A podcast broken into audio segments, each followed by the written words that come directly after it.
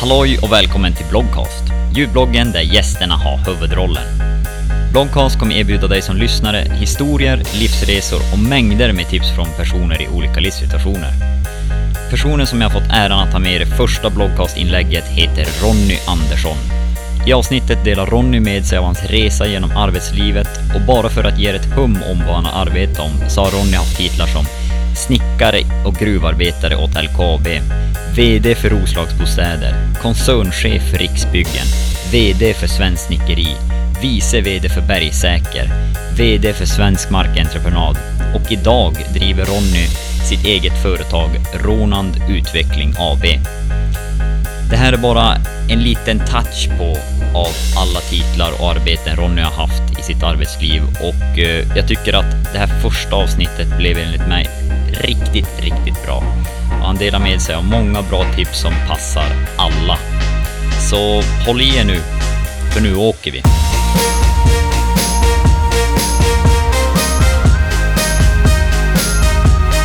Och välkommen till det absolut första bloggcast-avsnittet.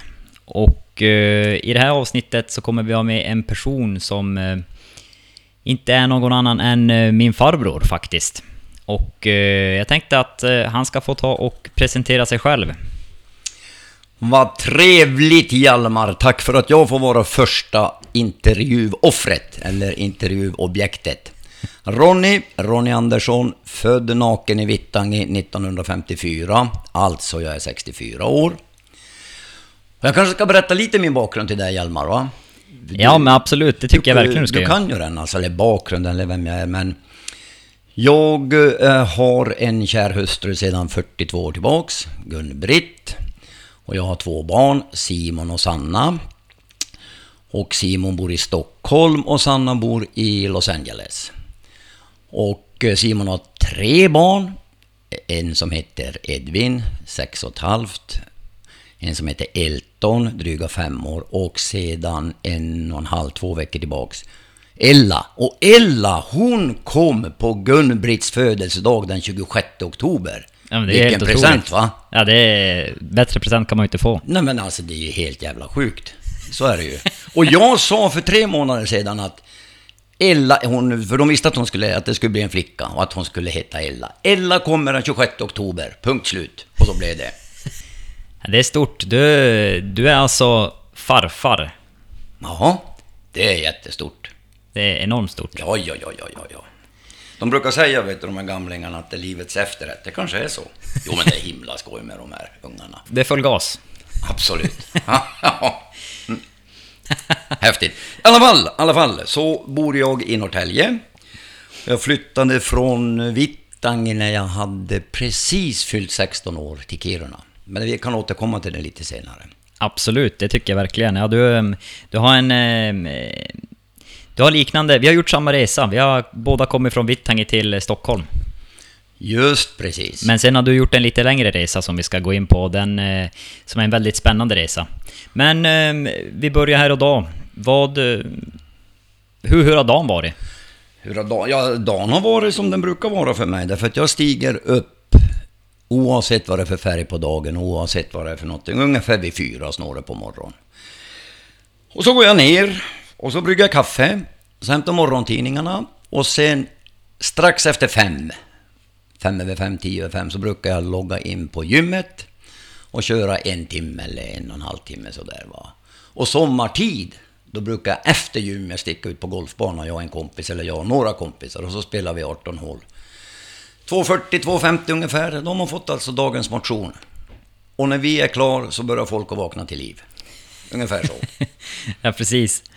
Men ehm, du gymmar, du golfar. Är det... ehm, golfen, har det varit ett stort intresse i livet? Nej, det var inte alltså, och sen glömde glömde jag ju därför att uh, Kirunabor va, så det är ju jakt och Vittangebor det är ju jakt och så är det fiske. Men när vi ska snacka jakt, och jag bor ju i Norrtälje, så är det ju jaktens mecka. Så jag jagar ju naturligtvis så mycket och så ofta jag kan. Precis. Och det är vildsvin, året om, dygnet runt. Det är älg och det är rådjur. Så att det är, de, de stora intressena är ju golfen, och det är jakten, och sen är det skogen och svampplockning och you name it.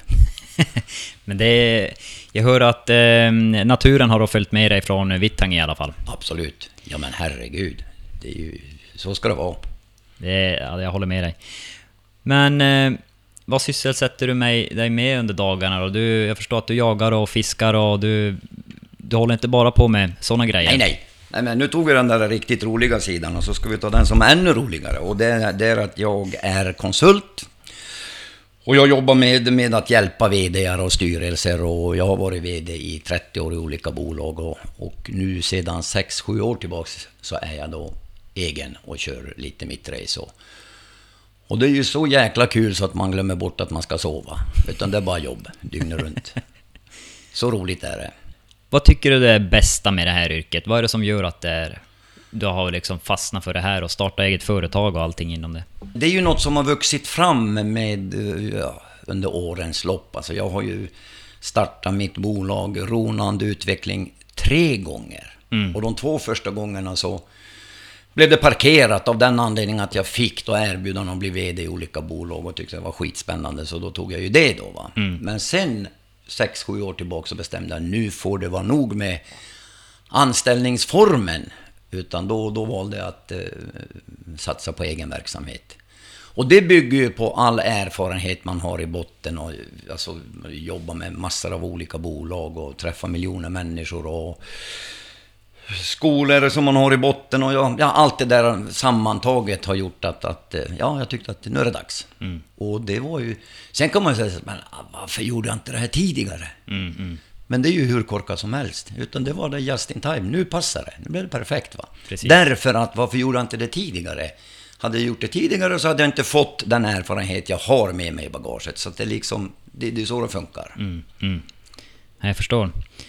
Men eh, den här tjänsten, att det, det har alltid funnits med där. Att, har du, är det någonting du har kommit på under resans gång eller har du alltid vetat att det, det är det här du vill hålla på med? Nej, absolut inte. Därför att jag kommer från Vittangi och jag kommer från ett utpräglat arbetarhem. Farsan jobbade som snickare och med allt möjligt och mamma som, som kokerska på sjukhuset och städa på kvällarna.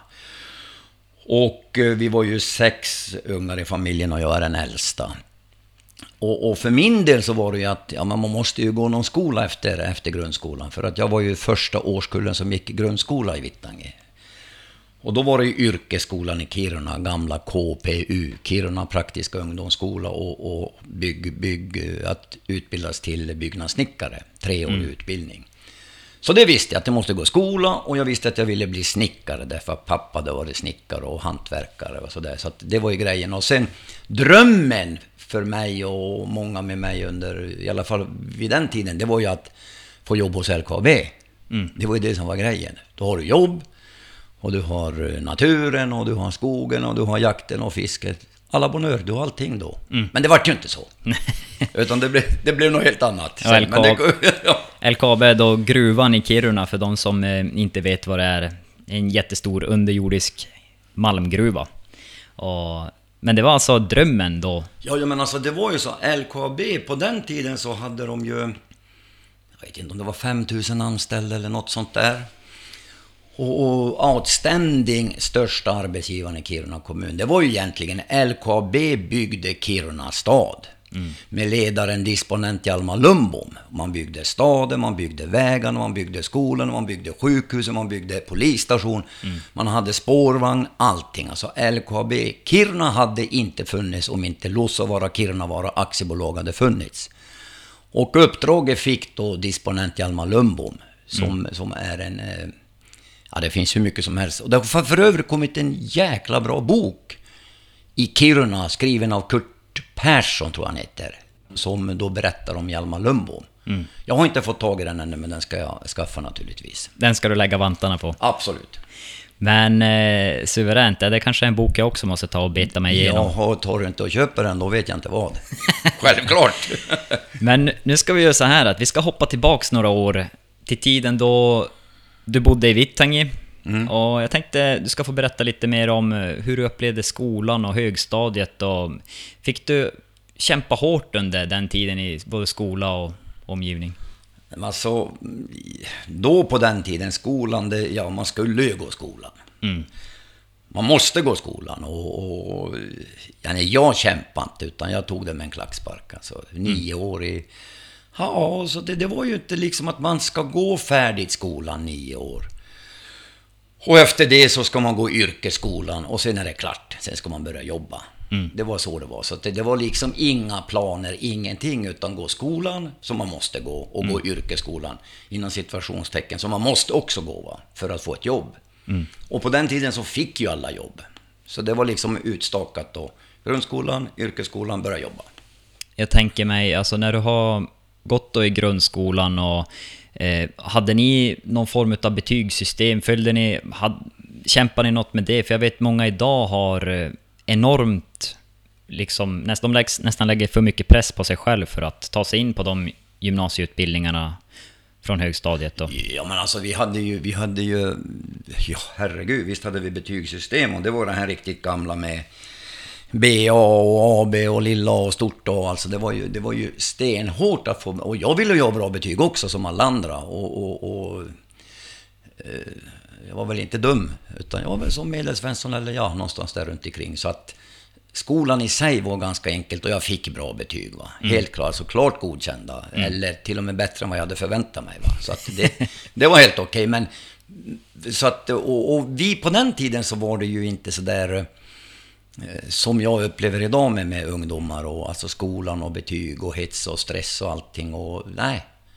Utan vi kämpade på och gjorde vårt bästa. Och, och sen hade vi ju även så betyg för ordning och uppförande och sådana där grejer. Var. Så att, och det var ju stenhårt. Och jag kommer ihåg att jag blev en gång eh, utvisad från klassrummet jag hade varit busig. Jag gick i trean. Jag har inte blivit inkallad ännu. så det, det, har tagit några år. Ja. men eh, det här ordning och uppförande, det, hur länge fanns det det vet jag inte, men det fanns väl ja, under hela min grundskoletid skulle jag kunna tänka mig. För sen så kom det ju betygssystem med 1, 2, 3, 4, 5 och mm. något sånt. Och sen vet jag inte hur det funkar. Ja, G och VG kom Ja, ja men det är något nytt påfund. Men eh, hur var det man fick betyg för det då, ordning och uppförande? Så skötte du dig så fick du bra betyg? Ja, och... visst, va? Det, det var ju... Då, då, då fick man alltså... Ja, precis, och, och det var i princip alla skötte sig. Va? Ja. Det är klart att det var bus och stök och sånt, men inte alls någon... Nå, vad jag kommer ihåg, någon nå, sådär eh, extremt. Utan, mm. och, och, och, man eh, lydde läraren. Mm. Läraren var en auktoritet. Mm. Och utan att vara auktoritär, visst fanns det sådana auktoritära lärare också som man var ju skitskraj för, men, men inte så många. Va? så att det var ju, alltså det, det var ju Ja, precis som det ska vara tycker jag. Va? Mm, ja. Om man vänder på det då, vad hände om man misskötte sig? Ja, om man fick alltså dåligt betyg eh, i ordning och uppförande och allt sånt där så skulle man ju visa dem för föräldrarna hemma och det var ju inte nådigt. Hände det något på plats innan man visade ja, man till hade ju fått eh, en massa tillsägelser och man hade fått ditten och datten och eh, man hade ju gjort bort sig enormt om man skulle få ett dåligt betyg i, i det. Men lärarna var ju lite hårdare på den tiden. Ja, visst var de det. Oh ja. Det, det och sen det. när man kom till yrkesskolan, då var det ännu hårdare. Och det kan jag berätta om, för då, vet du, då, då hade vi... Då hade vi Sven Johansson, för jag gick ju bygg, till byggnadssnickare då. Och första året så var det då man ska lära sig och, ja, allting. Och, var, och han kallades för Mäster Johansson. Och du fick inte säga Johansson, utan Mäster Johansson. Och skötte man sig inte med Mäster Johansson, då kunde man få en 2004 i bakskallen. En smäll alltså. Ja. Det var ingen snack om den saken. Och en 2004 är en ganska rejäl planka. Ja då, absolut. Men det hände ju inte det någon gång sådär, men det var stenhårt. Och han var verkligen så, och duktig som attan för mm. den delen. Och det blev ju ordning av oss också. ja, ja, det, det verkar det ha blivit. Men ehm, så du, du började på bygglinjen då, eller byggnadslinjen? På... Ja, det hette ju byggnadssnickare, treårig utbildning. Och sen kunde man gå till, till eh, finsnickare, den var fyraårig. Och brorsan gick nog finsnickare, tror jag, Christer. Mm. Jag tror det var så. Min far då. Alltså möbelsnickare då, din pappa. Mm. Och, och, han hade också Mäster Johansson som lärare. Och mm. Mäster Johansson tyckte ju Christer var en fantastisk begåvning. Så att han fick till och med göra några möbler åt Mäster Johansson till hans stuga i Altajärvi. Okej. Så det var, jajamensan, så var det. Du gick snickargymnasielinjen och... Nej, det eh, var ingen gymnasielinje, utan det var en praktisk ungdomsskola. Okej. Så att för att gymnasiet, det var, det var alltså, det tillhörde inte gymnasieskolan då på den tiden, utan det var en praktisk ungdomsskola. Okej. Och den hade startat på 1900-talets början av eh, Hjalmar Lundbom, disponenten i Kiruna. Mm.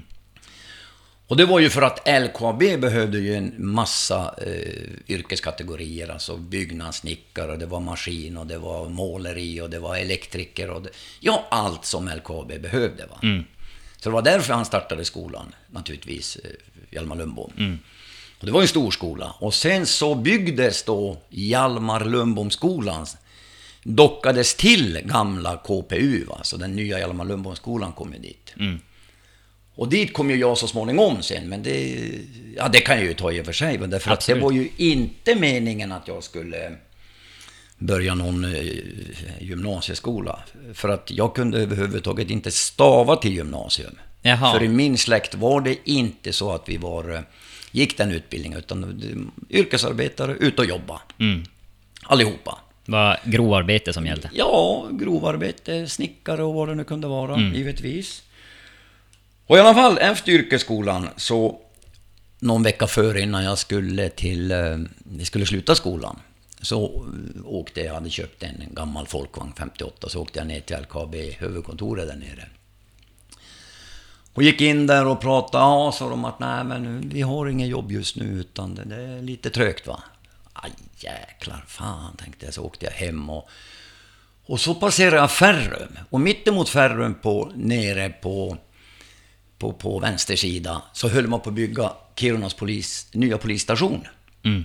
Och jag parkerade med folk och så sprang jag in dit till Platserbygg. Och så mötte jag en som hette Öberg där och han var platschef. Och så sa att ja, Öberg, jag söker jobb. Har du något, något jobb åt mig? Tittade han på mig och sa ja, du får börja på måndag. Nej, men jag har ju två veckor kvar av skolan. Det där fixar jag, sa han. Mm. Ja, så blev det jobb på, på, på Platserbygg. Hur gammal var du då? Ja, vad kan jag ha varit? Sen är 16, 17, 18, 18, 19 någonstans där kring. Mm, så det var som i, egentligen i slutet av nuvarande Ja, gymnasiet? det kan man, ja precis. Va? Det är, eftersom den var treårig. Ja, så att, ja, 19 eller något sånt. Mm. Och då fick jag jobb på Platsebygg och var där och jobbade på, och det var ju skitkul och riktigt duktiga snickare och byggde där. Och så var jag ungefär, eh, kan det vara ett halvt år eller tre kvarts år. Så ringer de från LKAB. Du, Andersson, Ronny, nu har vi ett jobb åt dig. Åh, vad kul, tänkte jag. Snickarjobb LKAB. Va? Yes! Nu är livet räddat. Men, det är inget snickarjobb, utan du får bli gruvarbetare. Nere på 540 meters nivån, det var den nya huvudnivån alltså. Spårlös, eller eh, förarlösa tåg, sätt och you name it, allt sånt då. Så att eh, ta det, så småningom så kommer du säkert att få ett snickarjobb. Så jag tog det jobbet. Mm. Och jobbade då treskift och, och det var ju jättekul det också. Spännande saker. Och, och, och här också så var det ungefär, ja, kan det vara en fem, sex, sju månader så. Sa de att nej men nu har vi ett snickarjobb. Mm. Så då hamnade jag ovan jord. Och så hamnade jag med de här riktiga, alltså, vad ska man säga, originalen i Lussavaara. För då skulle man ju stänga Lussavaara-gruvan och då skulle vi bygga, ja, bygga igen då ortar och allt möjligt. Och de hette ju Dollar-Anders och de hette ja, allt möjligt. De hade ju nicknames varenda en då. Va? Ja. Och jag kommer ihåg att jag hade en förman som hette Holger Karlsson och han var jätteduktig. Va? Så att jag var i det laget och jobbade med dem. Och från Lussavaara så kom vi till Kirunavaaraområdet och byggde då manskapsbodar. Och då var vi, då är vi nere då är vi vid 76. Och när jag gick där i manskapsbodarna och byggde de där så kommer det då en skönhet framför mig. Och det var Gun-Britt. Mhm. Så hon jobbade som, som städerska. Och i alla fall, och så gick tiden och sen så kom den första strukturomvandlingen i LKAB. Jag tror det var 76, jag tror det var 79 kom den till. Va? Mm. Och då var ju, var ju principen att eh, eh, sist in först ut. Okej. Så jag valde att säga upp mig till förtret för mina eh, arbetskamrater i bygglaget, för de hade fattat tycke för mig och, och egentligen så höll de på att matcha mig till att bli förman då. Va? Okej. Men, men jag valde att hoppa av och sökte tillbaks till eh, Platser Bygg, som hade bildat ihop eh, med Siab, tror jag att det blev Kiruna-byggarna. Så jag fick eh, börja där då. Och eh, Gumret och jag hade ju blivit så, så, så goda vänner så att vi flyttade ihop. Och hon slutade från LKAB också. Okej. Och började förskoleutbildningen i Luleå. Hur gammal var, var du och ni då? 22 blir det. Ja. Ja.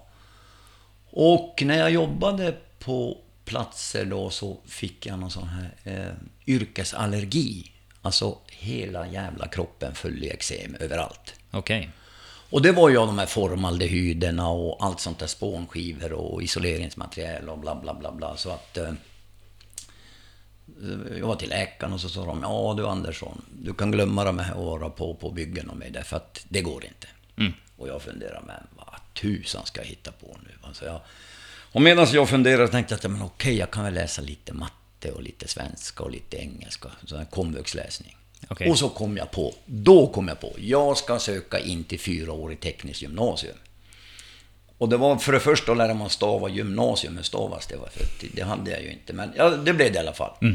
Så att jag började som 23-24-åring på, på fyraårig tekniskt gymnasium. Och Gun-Britt började då på förskoleutbildning i Luleå som var tre år. Okej. Och det var ju, alltså 23 år, då var man vuxen på den tiden. Man var jättevuxen och de andra var ju 16 år, de som kompisarna som klasskamraterna. Va? Så att man var ju pappa åt dem. Och, och när jag hade gått tre år så tänkte jag, nej men, äh, och Gun-Britt var ju färdig som förskollärare. Mm. Då tänkte jag att ja, men har jag börjat den här resan, då tar jag och söker in till högskolan. Mm. Ja, blir det Luleå? Nej, det vart inte Luleå, utan det vart KTH i Stockholm. Kungliga Tekniska Högskolan, väg och vattenbyggnadslinjen. Så jag sökte dit och kom in där. Och Gun-Britt blev erbjuden att bygga upp en förskola i Sollentuna, på Malmvägen. Okej. Därför att det var brist på förskollärare, så att vi fick en så kallad tjänstebostad, eller förtur i bostadskön, så vi fick en lägenhet i Sollentuna. Så 1980 flyttade vi till Sollentuna och jag började på KTH och Gun-Britt började eh, att bygga upp förskolan. Och det här var skitkul. För då var det ju tre tjejer. Och alla var född 1954. Och en hette Gun, som hade gått tillsammans med henne i Luleå. Och en hette Britt. Och den tredje hette Gun-Britt. Alltså. I alla fall, så att då var det högskolan och på den tiden så var det 160 poäng och det var fyra år. Och innan jag var färdig med högskolan så träffade jag då en, en, en VD på Sollentuna hemma. Han frågade du Ronny, skulle inte du kunna bli projektledare åt oss på Sollentuna hemma? Och sen på den vägen är det. Alltså den här utbildningen som du gick då på KTH, eh, tyckte du den var alltså, en bra utbildning och anser du att eh, högskolan var den bästa utbildningen du hade gått hittills? Under dem? Ja men alltså eh, självklart och högskolan var... Alltså Kungliga Tekniska Högskolan hade ju ett renommé och har ett renommé va. Och nu är det ju ett tekniskt universitet va. Så att, men alltså det är ju otroligt bra utbildning och eh, stenhårt alltså. Det var inte att ligga på latsidan utan man jobbade då i tentaperioder och sen tentade man av och, och, och fan den som ger sig va. Så att det var ju... Det var långa veckor alltså. Det var eh, långa arbetsdagar och... Men det gick ju jäkligt bra så att det var ingen problem. Och, och, och, och för mig var det ju... Alltså det var ju oerhört kul därför att byggnadssnickare, jobba på byggen, fyraårig teknisk gymnasium som var vart tre år. Jag tog ju inte alltså den här gymnasieingenjörstiteln som man, utan jag hoppade och sen väg och vatten civilingenjör. Va? Och allting hängde ihop. Va? Så att jag hade ju jättelätt att få jobb. Och för övrigt sökte jag aldrig något, jobb, utan jag fick erbjudanden. Va? Så att, Du var head, headhuntad helt ja, och så har det varit i princip hela livet. Högskoleåren, var det, var det roliga år? Det väldigt skojiga år. Fantastiskt. Alltså, ett- kamratskap och man hjälpte varandra och man pluggade ihop och man, man festade ihop och man hade alltså blodigt allvar och jätteskoj emellanåt. Va? Och riktigt, riktigt bra. Va? Och, och, och vad jag vill säga med det här var därför att om man går tillbaks till Vittangi, Mm. 69, 68, 69. Det var ju inte meningen att jag skulle hålla på med det här. Nej, nej. Utan det bara blev. Och, och livet är sådan att det, det är mycket det bara blir alltså. Och så, ja men då får man gilla läget och prova sig framåt och testa och sådär va. Så att det...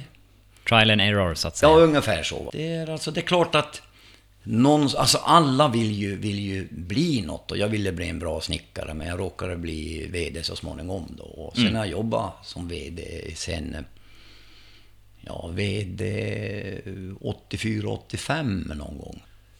Eh, nej, då var jag utvecklingschef, ja, det stämmer. Sen 1990, då blev jag VD första gången. Om vi går tillbaka till högskolan där då. Nu hade du gått dina fyra år på Mm. KTH. Hur kom du ut i arbetslivet sen? Det var ju så att arbetslivet, jag som jag sagt, jag har inte sökt någon jobb. Jag träffade Sollentunahems VD Stig Lindén och han frågade mig om jag ville bli då en eh, projektledare efter, i, i, på Malmvägen i Sollentuna. Och jag bodde ju där då. Och jag gick på plugget på KTH fortfarande. Så då jobbade jag lite sådär medan jag gick i skolan. Och sen så ville han anställa mig som utredare åt honom då för Sollentunahems räkning och så blev jag, eh, började med det. Och efter fyra år så hade jag två tentor kvar då. Det var i geodesi, kommer jag ihåg, och i statik, tror jag var jag. Så Okej. var det. Och eh, de tog jag så småningom, och 85 då skrev jag tenta av dem så att jag hade då betygen och allting klart. Men, Examen. men då hade jag börjat jobba, alltså examen och och sen gjorde jag ett jätte, jättespännande examensarbete och det var ju uppe i Kiruna då eh, hur man kunde utveckla turismen i Kiruna kommuns östra region. Det blev ju en jätteavhandling som jag fick otroligt mycket beröm för av alla möjliga. Okej. Men i alla fall så fick jag då jobbet på Sollentuna hem som utredare och sen blev jag då utvecklingschef på Sollentuna hem och eh, ansvarig för VD-staben kan man väl säga då. Och jobbar med alla de här utvecklingsfrågorna. Som det, och det är ju ett bostadsbolag, ett fastighetsbolag jättestort som man hade på den tiden 7000 hyreslägenheter och förvaltade även 3000 eller 3500 bostadsrätter. Så det var ett stort Oj. bolag. Och var, var vi anställda 280 personer, 300 personer, något sånt kan jag tänka. Så att jag kom dit då och, och, och sen händer det ju en massa saker. Så hade jag varit där 84 började lite smått.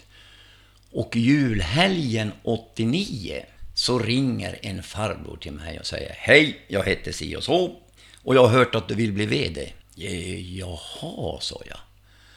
Och då kommer en sån här, alltså, det är ju inte slukt vad som kan hända.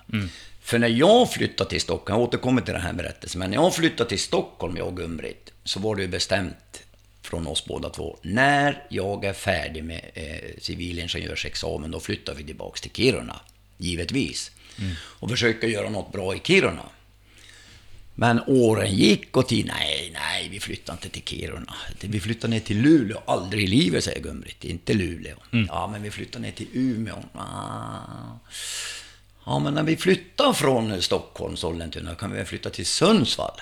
Nej.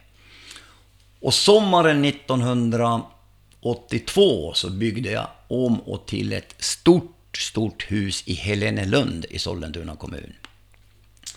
Åt en guldsmed.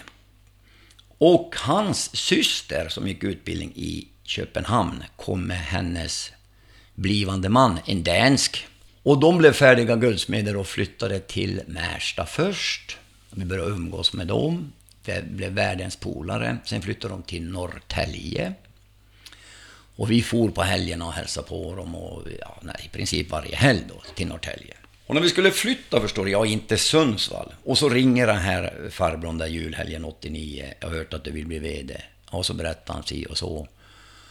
Ja, och så sa han att ja, men jag vill träffa dig på Mynttorget då. Jaha, är du riksdagsman? Så jag, ja det är jag. Men du, var är det där jobbet? Som VD för Roslagsbostäder i Norrtälje. alltså, jag höll ju på att smälla av. Ja. Och, och ska du ha jobbet efter att jag har gått igenom alla nålsögon så måste du flytta till Norrtälje. Mm. Och det var ju egentligen dit vi ville flytta. Eftersom vi hade Sören och Karin där, så det var ju skitkul. Va? Ja. Så då flyttade jag, då var jag åtta år i Norrtälje som VD för Roslagsbostäder. Och sen rullade historien på, alltså det hände saker och ting. En fredag åker jag hem, eh, sitter i bilen och, och så ringer då en, en, en, en i bilen till mig och säger att Hej, jag heter si och så. Eh, vi söker, eh, vi, vi har i uppdrag att söka en VD till en av Sveriges största ja, bygg och fastighetsbolag och så tänkte jag snabbt, jaha det kan inte vara NCC och inte Skanska och inte HSB. Men, ja, kan det vara Riksbyggen? Jo, det var det. Det var Riksbyggen, förstår du. Och då blev jag kallad på intervju och det var ju ett race som hette duga alltså. Och så småningom så blev jag då anställd av Riksbyggen som deras första externa VD och koncernchef då för, för Riksbyggen. Och det var ju ett gigantiskt bolag. Alltså vi var, jag tror vi var över 4 000 anställda i, i koncernen och hade en balansomslutning på 12 miljarder. Och. Så det var ju också en himla spännande resa. Men alltså, du var alltså koncernchef för Riksbyggen. Ja. Hur ser en arbetsintervju, eller hur, hur liksom ser processen innan man blir en... Ja, det var ju så att det var ju, för det första så hade det här, det här rekryteringsbolaget, de hade ju en massa, massa undersökningar, psykologi och det var allting, alltså hur man presenterar saker och ting och hur man kan berätta, hur man kan skriva, och hur man kan analysera och hur man kan alltså dra slutsatser och hur man kan delegera och hur man kan styra och allt sånt där. Det var ju oerhört mycket tester och allting va. Hur många processer tror du du gick igenom innan du... Ja, alltså det var, processen till att bli anställd, eh, det tog en hi- himla tid med. Och, och sen efter det så var det ju intervju av arbetstagarorganisationer och så var det intervju av styrelse och sådär. Och de hade ju naturligtvis eh, ett antal kandidater. Och sen har de sållat ut en två, tre stycken som som fick tävla mot varandra. Jag vet inte vem jag tävlade mot eller vilka, det har jag ingen aning om. Men i alla fall, alltså, jag får säga skit samma, jag fick ju jobbet. det, precis. det, var, det, var ju, det, var ju, det var väl bra det. Va? Ja, och sen eh, tänkte jag mig just att det var ju du som sökte, eller du sökte inte Nej, jobb, utan du nej, vart, nej, nej. Du vart liksom utplockad och det Ja, måste ju ha känts oerhört spännande och alltså, det, är, ärofyllt. det, det är lite bananskal av allting. Alltså, det, det Mm. blev, och naturligtvis så finns det ju någonting i botten. Va? Därför att allt det här bygger ju på, på ledarskap egentligen. Alltså, är du en ledare? Och det där har jag funderat på. Och jag jobbar oerhört mycket med det här med ledarskap idag. Va? Och jag kan berätta lite därför att redan när jag gick på yrkesskolan i Kiruna så blev jag tillfrågad av en kille där om jag ville bli hockeytränare för Kiruna AIFC-pojkar. Okej. Och det var ju alltså vara tränare. Men bak i det här ordet tränare så var det ju ledarskapet. Och han hade ju förmodligen sett någonting i mig, att det där verkar vara en, en ledare. Va? Så att, ja, så blev jag hockeytränare och sen så kom jag på Sollentuna hem. Och det var ju ledarskapet som person då. Va? Och det är ju ledarskap, i allting är det ledarskap. Så att det, var ju, det var ju så det var. Mm. Plus allt annat. Men sen måste man ju ha nycklarna. Du måste ju ha så rätta utbildningarna. Och, och högskolan, KTH, var ju rätta utbildningen. Det är ju inget snack om den saken. Nej. Och, men sen kan man ju efter den utbildningen så kan du, du behöver inte jobba med bygg. Du kan jobba i princip med vad som helst. Va? Därför att du har fått bottenplattan. Och så att det är ju, en sak är absolut bombsäkert som jag inte tänkte på när jag gick i, i grundskolan i Vittangi. Det var att utbilda sig så mycket som man kan. Och det har jag ju förstått nu efteråt att det var ju nyckeln till allt som hände så småningom. Så att det var ju på ett bananskal koncernchef för Riksbyggen och där var jag några år och slutade därifrån. Vill du höra ett... Eh, jag har ett litet minne från Riksbyggen-tiden. Ja, berätta. Eh, kommer ihåg, eh, det är också från när jag var liten och man har lite... Man kommer inte ihåg hela bitar, men jag kommer ihåg vi bodde i alla fall i Vittangi då. Jag kan, kommer inte ihåg hur gammal jag kan ha varit, men... Jag sitter och kollar TV och jag kollar inte så ofta nyheterna, måste jag väl, eller då gjorde jag inte det. Och eh, konstigt nog så kommer det upp ett nyhetsavsnitt där de går igenom Sveriges dåvarande 10 högst betalda personer. Ja. Och på fjärde plats så står ingen annan än Ronny Andersson och jag var det kan inte vara någon annan än... Och det var liksom, redan då förstod jag att alltså Ronny Andersson, för jag hade varit på ett kontor i Stockholm där och jag hade fått en telefon av Ronny Andersson och det, äh, alltså han måste ha något riktigt häftigt jobb alltså. Det, Ja. det måste vara min farbror. Så att du hade då Sveriges fjärde högsta lön. Ja, jag tror det. Jag tror det. Jag tror det därför att... eh, Det vet jag inte, men det, det var bra betalt. Det var inte frågan om det. Ja, det kan jag tänka mig. Och, och det var ju som, som när jag blev anställd som VD på Roslagsbostäder. Då var jag Sveriges yngsta VD i den branschen. Och det, var ju, det hade jag ju ingen aning om. Alltså, i, I någon mening 34 år eller vad jag nu var. Det var ju... Ja, herregud. Och så tar man ett sånt jobb. Det innebär antingen så är man ju intelligent eller så är man väldigt korkad. Va? Men jag tog det där jobbet och såg att ja, men det är okej. Och sen så fick jag det här på Riksbyggen och var där några år. Och, och, och sen slutade jag från Riksbyggen och bildade då mitt bolag. Därför att jag, då hade jag börjat tänka jag ska köra något eget. Ronande utveckling. Och det kommer ju från Ronny Andersson och jag ville jobba med utvecklingsfrågor. Allt vad som har med då organisation, personal, struktur, ordning och reda, hjälpa styrelser, hjälpa VD, allt det där. Och drog igång bolaget och skulle köra full gas. Då ringer de från Svenskt Näringsliv. Från, ett bo, från ett, en branschorganisation som heter Trä och möbelföretagen, TMF. Och så frågar de om jag skulle vilja bli då eh, vice VD för Trä och möbelföretagen. Tillika VD för Svensk trähusindustri och VD för Svensk snickeri. Ja, det är ganska spännande tänkte jag. Skitkul va. Så då hamnade jag på Svenskt Näringsliv. Och då fick det här ronande utveckling eh, vila då, ligga malpåse. så, så, och så var jag där då, den branschorganisation och jag for ju land och rike kring överallt och träffade alla trähuspatroner och alla snickerier och på Riksbyggentiden så hade jag förmånen att åka land och rike kring och träffa, det var gigantiskt stort och hela Skandinavien och ut i Latinamerika och överallt va. Eh, men sen så var det ju alltså en bransch, och det var inte riktigt min grej då. Alltså, jag vill ju vara med där det händer, alltså med i verksamheten. Och, eh, med det är inte sagt att jag ska sätta fingrarna i alla syltburkar, men jag vill ju vara med alltså. Ser du. Så att, eh, jag hade styrelsemöte med Svensk Trähusindustris eh, ledningsgrupp, VD från lite olika byggföretag, alltså småhustillverkare. Va? Och han som var då ordförande för Svensk Träindustri, han var VD för LB-hus. Så han ställde en liten fråga till mig att du Ronny, skulle du kunna tänka dig att bli produktionschef för LB-hus? Ja, det låter ju spännande, sa jag. Var det det? Ja, det är nere i Bromölla. Ja, ja, alltså, ja, men jag ska fundera på det, sa jag. Så. Och det kan ju bli så att du kan bli kanske VD för LB-hus så småningom, men det, det får vi väl se. Va? Men eh, det var så det sades i alla fall. Och så kom jag hem och sa till Gun-Britt att jag har blivit erbjuden ett himla fint jobb. eh, Tufft va? och producera massor och nya sådana ny teknik med line alltså. Som man producerar platta paket vet, och bygger trähus. eh, Det var ju jättespännande. Ja, så sa Gun-Britt att Nej, det- nej, flytta ner till Skåne, det vill jag ju inte göra.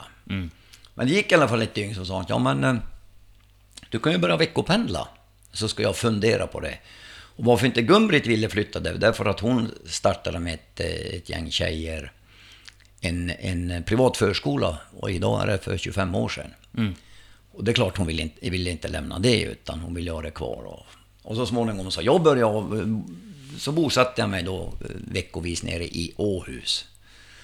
Och jobbade som produktionschef på, på LB-hus och det gick alltså, det så det rök alltså. Och så kommer vi till, kan det ha varit sommaren 2008, finanskris och allt möjligt. Alltså det blev ju annullering av kontrakt och hela. Så jag kommer tillbaka efter semestern får man säga upp en massa folk och samtidigt så bestämmer sig Gun-Britt för att nej, jag flyttar inte ner till, till, ner till Skåne. Och då valde jag att hoppa av det jobbet och flytta hem till, till Norrtälje och starta mitt bolag, Rånande Utveckling. Men det blev inte så nu heller. Då var det en annan gubbe som ringde till mig. Han hette Göran Karlsson från Bergsäker och, och ville ha en, en eh, regionchef för att bygga upp deras kontor i Stockholm. Så jag tog det jobbet, spännande. Och sen blev jag vice VD på Bergsäker och byggde upp då kontor uppe i Sundsvall och sen hade jag kontor i Stockholm, i Uppsala, i Örebro, i Karlstad, i Jönköping, eh, Kristianstad. Så att jag reste ju hur mycket som helst då runt överallt. Och där var jag, en, jag kommer inte ihåg, en fyra, fem år eller något sånt där kanske. Mm. Men då, då närde jag den här tanken att jag måste ju innan jag dör i alla fall dra igång min konsultverksamhet. Mm. Och då la jag ett mål när jag fick det där jobbet. Att när jag har uppnått vissa resultat, på, på sista raden resultaträkning, vilken avkastning, vad, vad vill jag ha för, för, för eh, avkastning på, på bolaget, hur ska det se ut? Vad har jag för resultat på medarbetarundersökningar och en massa andra grejer. Och jag och Gun-Britt var i Hurghada i Egypten, så fick jag de här resultaten. Det var precis efter årsskiftet, vad kan det ha varit? Eh, ja, det är sex, sju år sedan i alla fall. Mm. Och det var precis det jag ville uppnå. Så då sa jag Gun-Britt att nu när vi kommer hem så kommer jag säga upp mig. Mm. Och starta mitt egna bolag för tredje gången. Nu är det tredje gången gilt. Nej men så kan du ju inte göra. Det är helt omöjligt. Vad ska vi leva av? Ska, Du måste ju ha inkomst. Mm. Men det kommer att reda sig. Sagt och gjort. Så då bildade jag Ronald Utveckling Aktiebolag. Och sen gick jag med i en paraplyorganisation som heter VD-stödet. Och då jobbade vi jag, hela, runt i hela landet egentligen. Och det var ju skitkul. Och, och under eh, VD-stödstiden så fick jag då ett uppdrag. Jag skulle hjälpa till att hitta en, en VD till ett, ett bolag som ville eh, köpa ut sig från en delägare och hitta en ny VD dit. Och det blev så att jag blev interim, alltså inhyrd VD i tre år i tre olika bolag samtidigt. Så att de tre senaste åren har jag varit i princip tre år, nej, två och ett halvt år blev det.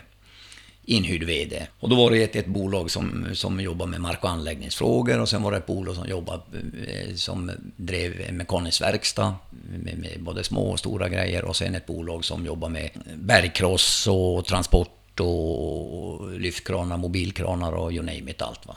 Och det var samma uppdrag som du hade haft då tidigare som VD, fast du eh, applicerar dem då åt andra bolag då helt enkelt? Ja, men, eh, precis, därför att i grund och botten, botten, i grund och botten så är det ju så att det är ju det är alltså ungefär samma frågeställningar. Alltså man brottas med struktur, man brottas med organisation, man brottas med ekonomi. Man brottas med personalfrågor, man brottas med lönsamhetsfrågor. Hur ska vi få det här att funka? Och, och det, är ju alltså, det är ju inte enskilda, alltså isolerade. Allting hänger ihop då. Så att eh, allt det jag har då sen 80 94 kan man väl säga, eller tidigare än så. Det har jag ju sparat i min verktygslåda och gjort någonting av. Mm. Så det, det använder jag idag och har mitt sätt då hur jag startar och jobbar med ett företag när jag får ett uppdrag. Eller det beror på vad det är för uppdrag. Det kan ju vara så att, att jag som nu som senast är inhyrd VD. Va? Så det är ett, ett, ett exekutivt arbete. Va? CEO helt enkelt. Mm. Med allt vad det innebär då. Eller så kan det vara så att jag är då mentor eller bollplank till en, en VD, eller mentor och bollplank till en styrelse, eller utbildar styrelse. Vad är styrelseledamöternas roll för någonting och så vidare. Och sånt. Så det är sånt jag har hållit på med. Och alla bolag, oavsett bransch, har ungefär samma frågor eh, som man måste lösa för att få eh, maskinen att, att rulla. Då, va? Om jag beskriver det så här alltså att i en organisation, om man liknar det med en analog eh, klocka, väckarur, med stora kugghjul och med små kugghjul. Om ett stort kugghjul går sönder, jag stannar ju klockan. Om ett litet kugghjul, litet, litet kugghjul går sönder, stannar också klockan. Alltså, det betyder att alla betyder lika mycket. Hur ska vi få organisationen att jobba ihop på rätt sätt? Hur ska vi få organisationen att, att jobba mot ett mål tillsammans, hjälpa varandra? Så att vi tjänar pengar på sista raden, så att vi får, kan få bättre betalt, så att vi kan investera i, i företaget så att det blir ännu mer framgångsrikt och allt det här. Hur kan vi avlasta? Hur kan vi delegera? Och det finns ju miljoner frågor då. Va? Och det är så, det det jag gör idag också. Men nu, som sagt var 64 år, så börjar jag fundera på att eh, dra ner landningsställen och pensionera mig och njuta av, av den tid man har kvar Mm, precis. på, på, på, på, jorden. Men jag kommer ju aldrig sluta jobba, för det är inte min grej det. Va?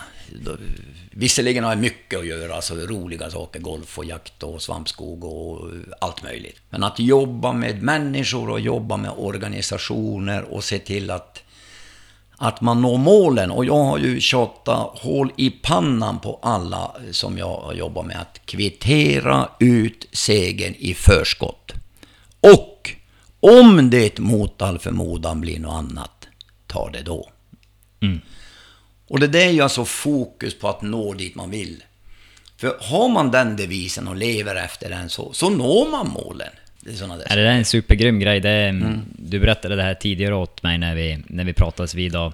Eh, det är verkligen någonting som jag tror många har nytta av. Att tänka på så vis. Men alltså, det, och, och, det kan man ju jämföra med idrottsmän. Jag tar Patrik Sjöberg. Mm. Han hoppar ju 2.42 eller vad det nu var.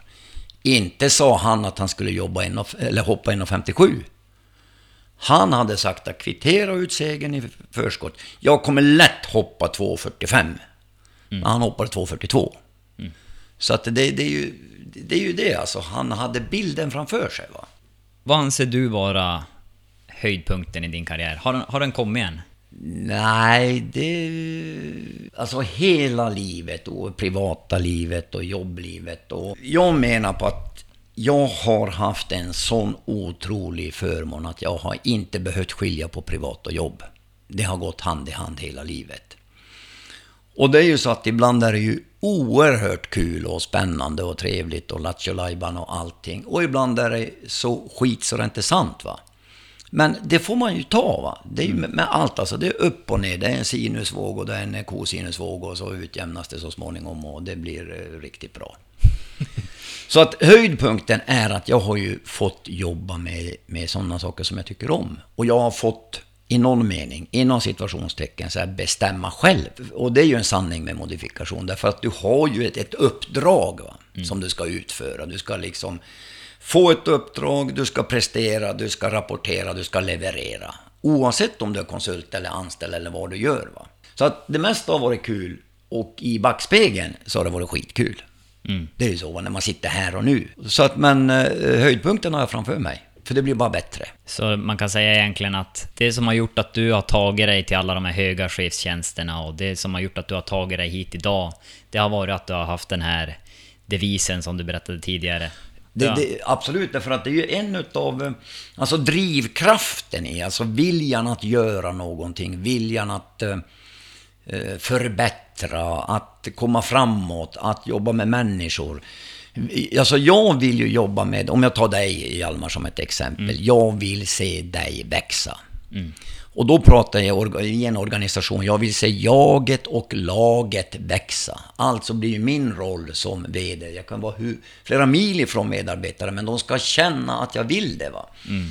Och, och, jag har aldrig behövt tala om att jag är VD, därför att alla vet det. Va? Utan mm. det, det gäller att prata bondska med bönder och latin med de lärda, se till att det funkar. Va? Mm. Och, och, och, för mig är det så att i all verksamhet så är det ju, en VD kan ju inte göra något själv. Han eller hon måste ha hjälp av skitbra människor runt omkring. Mm. Oavsett var man finns i organisationen. Och en VDs roll är att se till att, att uh, coacha hans eller hennes närmaste medarbetare, att coacha deras medarbetare så att alla växer. Mm. Alla vill ju bli sedda, alla vill ju bli behö- känna sig behövda och så vidare. Va? Det har mycket, alltså allting hänger ju ihop på människan. Va? Ja, precis. Eh, jag tänkte hoppa tillbaks här till, du, pr du pratade om att du hade varit mentor för olika VDR och haft det som helt enkelt, lite som ditt uppdrag egentligen i. Och jag själv, jag har haft, eh, min mentor har väl egentligen varit min farsa, större delen av livet, mm. eh, både som arbetare och eh, företagare. Mm. Eh, vilket har betytt otroligt mycket för mig. Mm. Eh, Eh, har du varit mentor åt någon tidigare som har eh, inte varit involverad i ditt yrke? Jo, ja. Därför att jag var för många, många, många år sedan så bildade vi ett bolag som heter Roslagsmentorerna.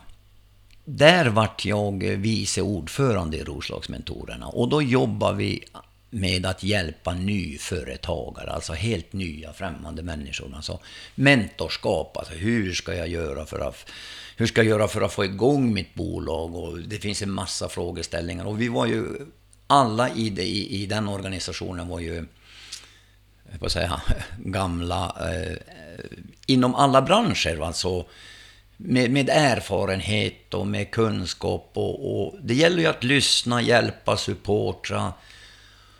Och sen återkommande ha den här mentortiden, alltså som en kvalitetstid, en timme, två timmar, en förmiddag en gång i månaden eller vad det nu kan vara. Va? Mm. Där, om det är en VD som behöver ha hjälp av en mentor eller en nyföretagare, så att man kan prata om det mesta och sen försöka ha framdriften så att det utvecklas och blir någonting av det man håller på med. Va? Mm, precis. Och, och, och det, alla människor behöver en mentor, för att alla människor är i någon mening en ledare. Det mm. behöver inte vara på jobbet, det kan vara i idrottsföreningen eller i jaktlaget eller vad, vad som helst. Va? Mm. Alla behöver någon att bolla frågor, någon förtrolig eller någon som bara ägnar tid åt, åt en och mm. lyssnar.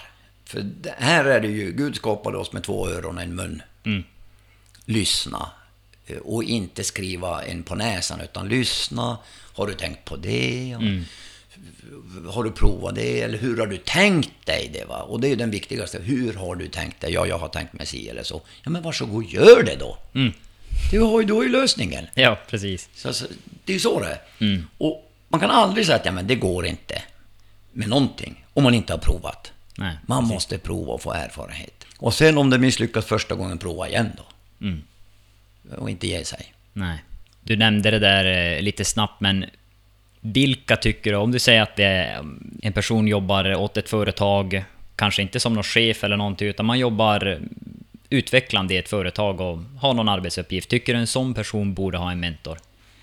Alltså, tillbaks till det alltså. alltså. Jag tycker att alla ska ha en mentor. Men det behöver ju inte heta mentor. Det kan heta bollplank, det kan heta vad som helst. Va? Att man har någon att bolla med. Va? Mm. Och det är ju alltså, det kan vara i jobb eller man har en, en uppgift. Alltså bolla.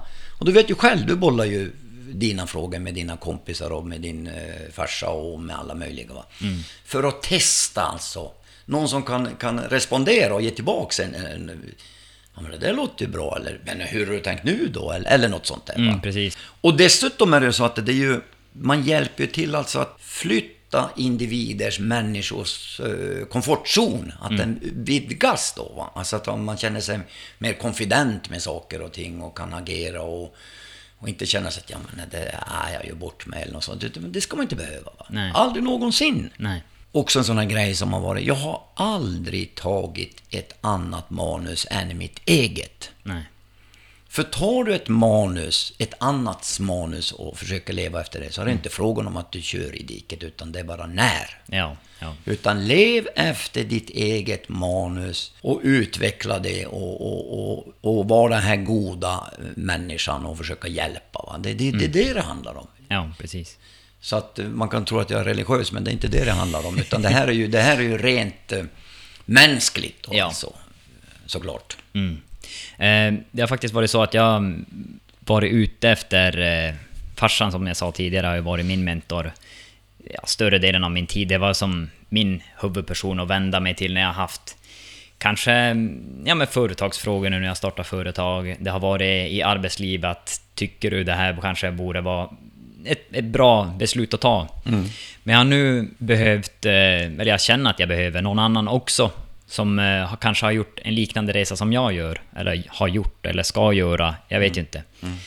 Och då tänkte jag höra med dig om du hade kunnat vara min mentor och ha ett möte med mig ungefär, kanske en gång i månaden. Eller något men självklart. Det, det, är ju liksom, det är ju en fråga som du inte ens behöver ställa. Den är ju, den är ju med ja besvarad, såklart. Därför att lite handlar om, är man nu 64 år, och det här har jag också tjatat om i många år, att ni måste, vi måste, måste hjälpa de yngre som kommer efter oss. Mm. Vi är ju inga stofiler eller gamla dummisar, vi har ju hur mycket erfarenhet som helst då. Och hjälpa och pusha fram den yngre generationen som tar över. Och, och det ju, skulle vara straffbart att inte hjälpa andra eller vara mentor eller bollplank. Det, det tycker jag alltså. Och, och jag vill påstå att jag har haft så mycket roligt och så mycket att göra och skaffa mig en sån erfarenhet så att jag vore ju dum i huvudet om jag inte försöker öva, överföra någonting och berätta. Va? Så att, sen får ju du hantera det bäst du vill. Va? Det är ju upp Exakt. till dig då. Precis. Så att, men alltså, lyssna lite. Hur gjorde du där? Och, ja, det där. Och hur gick det? Gick det? Ja, sådär. Precis. Nej, men det är superstort. Tack. Ehm, jag tycker det här har varit ett grymt samtal och jag tänkte faktiskt att vi ska ta och börja avsluta det här första avsnittet i bloggcast-historien. Och eh, avslutningsvis så har jag tre frågor här som jag tror många ställer sig själv minst en gång i livet.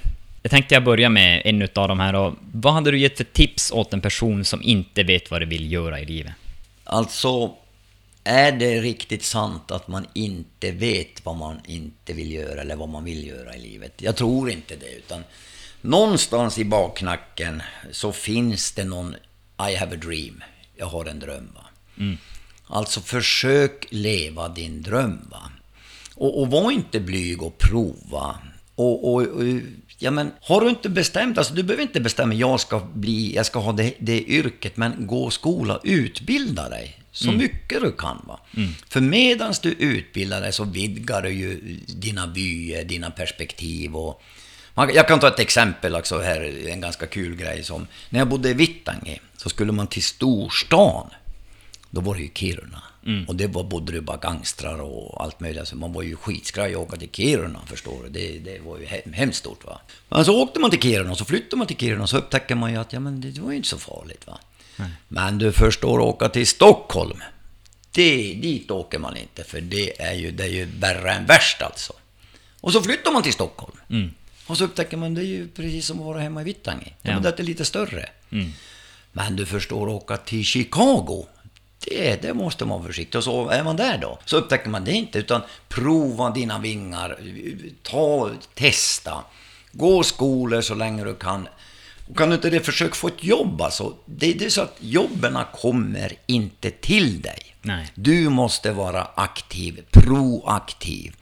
Du måste besöka tänkta arbetsgivare, visa dig, prata, sitta mellan fyra ögon så att man får känna de här kemiska signalerna mellan arbetsgivare och dig som erbjuder dina tjänster, vad det nu kan vara. Alltså, alltså var aktiv, var inte blyg. Därför att en sak vet jag, den personen, vem som helst, alla kan något. Alla är skitbra. Alla är skitbra på något. Ja, men det, det där är nog superbra tips till extremt många och till mig, till mig själv också. Eh, vi hoppar på den andra frågan här och egentligen har vi väl haft det egentligen genom, genom hela samtalet. Vad tycker du är viktigt att tänka på om man har målsättningar i livet?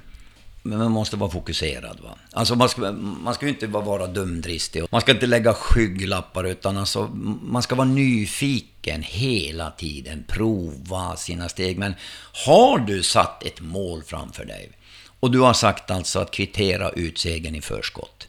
Men då kommer du ju dit. Det är liksom ingen snack om saken. Det är ungefär som att orientera från punkt A till B. Och den snabbaste vägen är ju en spikrak linje mellan punkterna. Men du kan ju åka lite slalom och lite ut i skogen och sådär, men du kommer ju till B så småningom i alla fall. Va? Så alla kommer dit, bara man har bestämt sig. Och du måste bestämma dig, inte bara intellektuellt uppe i hjärnkontoret som sitter mellan axlarna. Du måste ha bestämt dig nere i naven. Alltså världens längsta halvmeter från huvudet ner till naven.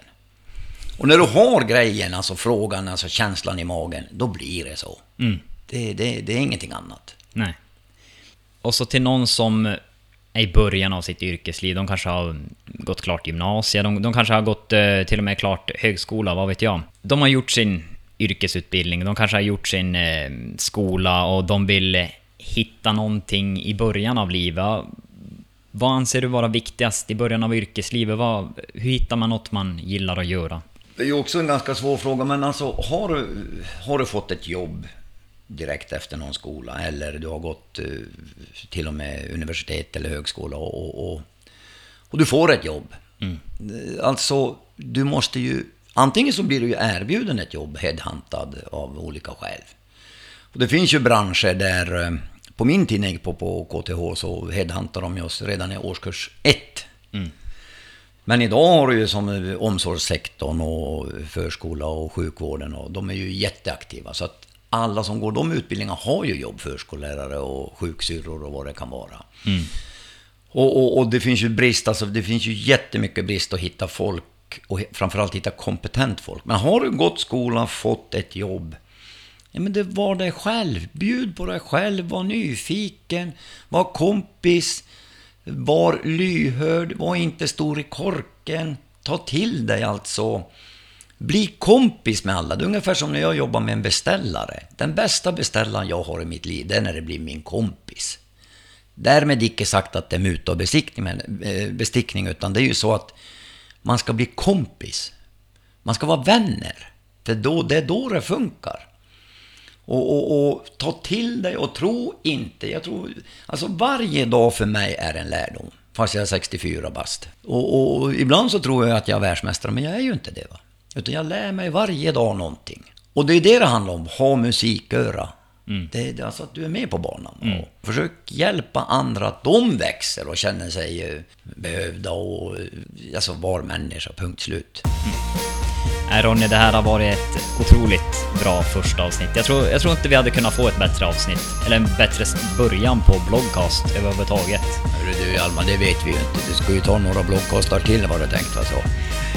Ja, det, det hoppas jag verkligen, för det här var skitkul. Ja, samma här. Jätte, jätteskojigt och eh, då säger ju jag såklart att... eh, Jag vet ju att du numera jobbar efter devisen kvittera ut segern i förskott. Det kommer jag göra. Ja, och, det, och man måste ju förstå och le, hur ska jag leva efter det va? Då måste man ställa om hjärnkontoret och magen och allt. Det är det ena. Det andra, eh, lycka till i det du har tänkt göra och tänker göra i framtiden. Det behövs. Tusen tack Ronny. Tackar, tackar, tackar, tackar. Det här var då det första bloggcastinlägget. Än en gång, stort tack till Ronny Andersson och inte för att glömma, stort tack till dig som lyssnar. Jag hoppas att du gillar och kommer få nytta utav det som sades i det här bloggcastinlägget. Har du några frågor och funderingar? Maila dessa till bloggcast. Du hittar mailen på bloggcast Instagram eller Facebook-profil. Ha det gott så länge. Hej!